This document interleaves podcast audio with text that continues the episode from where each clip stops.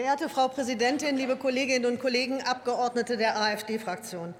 Wieder einmal versucht diese Fraktion von rechts außen aus der Verunsicherung der Menschen in der Pandemie politischen Profit zu schlagen. Denn nichts anderes ist dieser Antrag auf Einsetzung eines Untersuchungsausschusses. Und es gibt nichts zu beschönigen. Die Pandemiepolitik der Bundesregierung war oft fehlerhaft, unzulänglich und intransparent.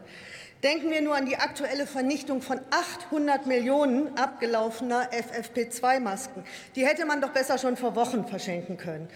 Oder denken wir an Millionen abgelaufener Impfstoffdosen und Medikamente. Deutschland hat gemeinsam mit den anderen reichen Staaten den Weltmarkt zu Höchstpreisen leer gekauft, sodass die Entwicklungsländer ihre Bevölkerung nicht mehr schützen konnten. Das ist eine moralische Katastrophe ersten Ranges. Aber das will die AfD natürlich nicht untersuchen lassen. Und schon deshalb ist dieser Antrag abzulehnen.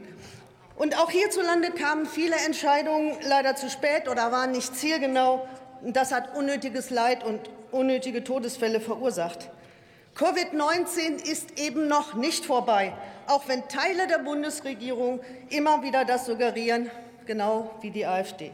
Letzte Woche sind über 600 Menschen an und mit Covid-19 gestorben. Seit Januar schon mehr als im gesamten Jahr 2020. Und deswegen müssen wir uns auch weiterhin jederzeit die Frage stellen, welche Einschränkungen für alle Menschen verhältnismäßig sind und welche Kosten wir der Gesellschaft zumuten müssen, um Menschenleben und Gesundheit zu schützen.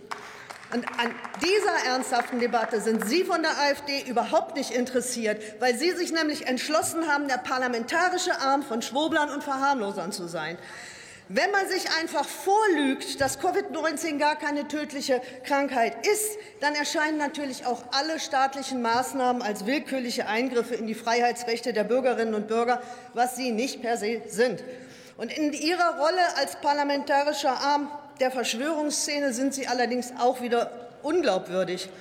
Erinnern Sie sich noch, erinnern Sie sich noch, dass Sie am 24. März 2020 auf der Drucksachennummer 19 18 106 hier einen Gesetzentwurf eingebracht haben, mit dem Sie allen Ernstes gefordert haben, dass RKI sollte weitreichende Kompetenzen für die Absage von Veranstaltungen oder sogar für Schulschließungen bekommen.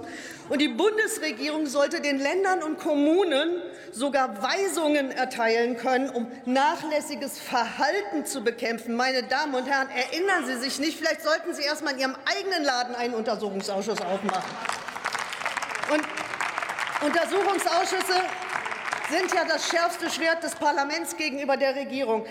Ich finde es nicht angemessen, einen ganzen Ausschuss mit 75 Fragen zu beschäftigen, von denen die allermeisten von fleißigen Abgeordneten problemlos im Rahmen des parlamentarischen Fragerechts geklärt werden könnten. Diesen absurden Schaufensterantrag lehnen wir ab.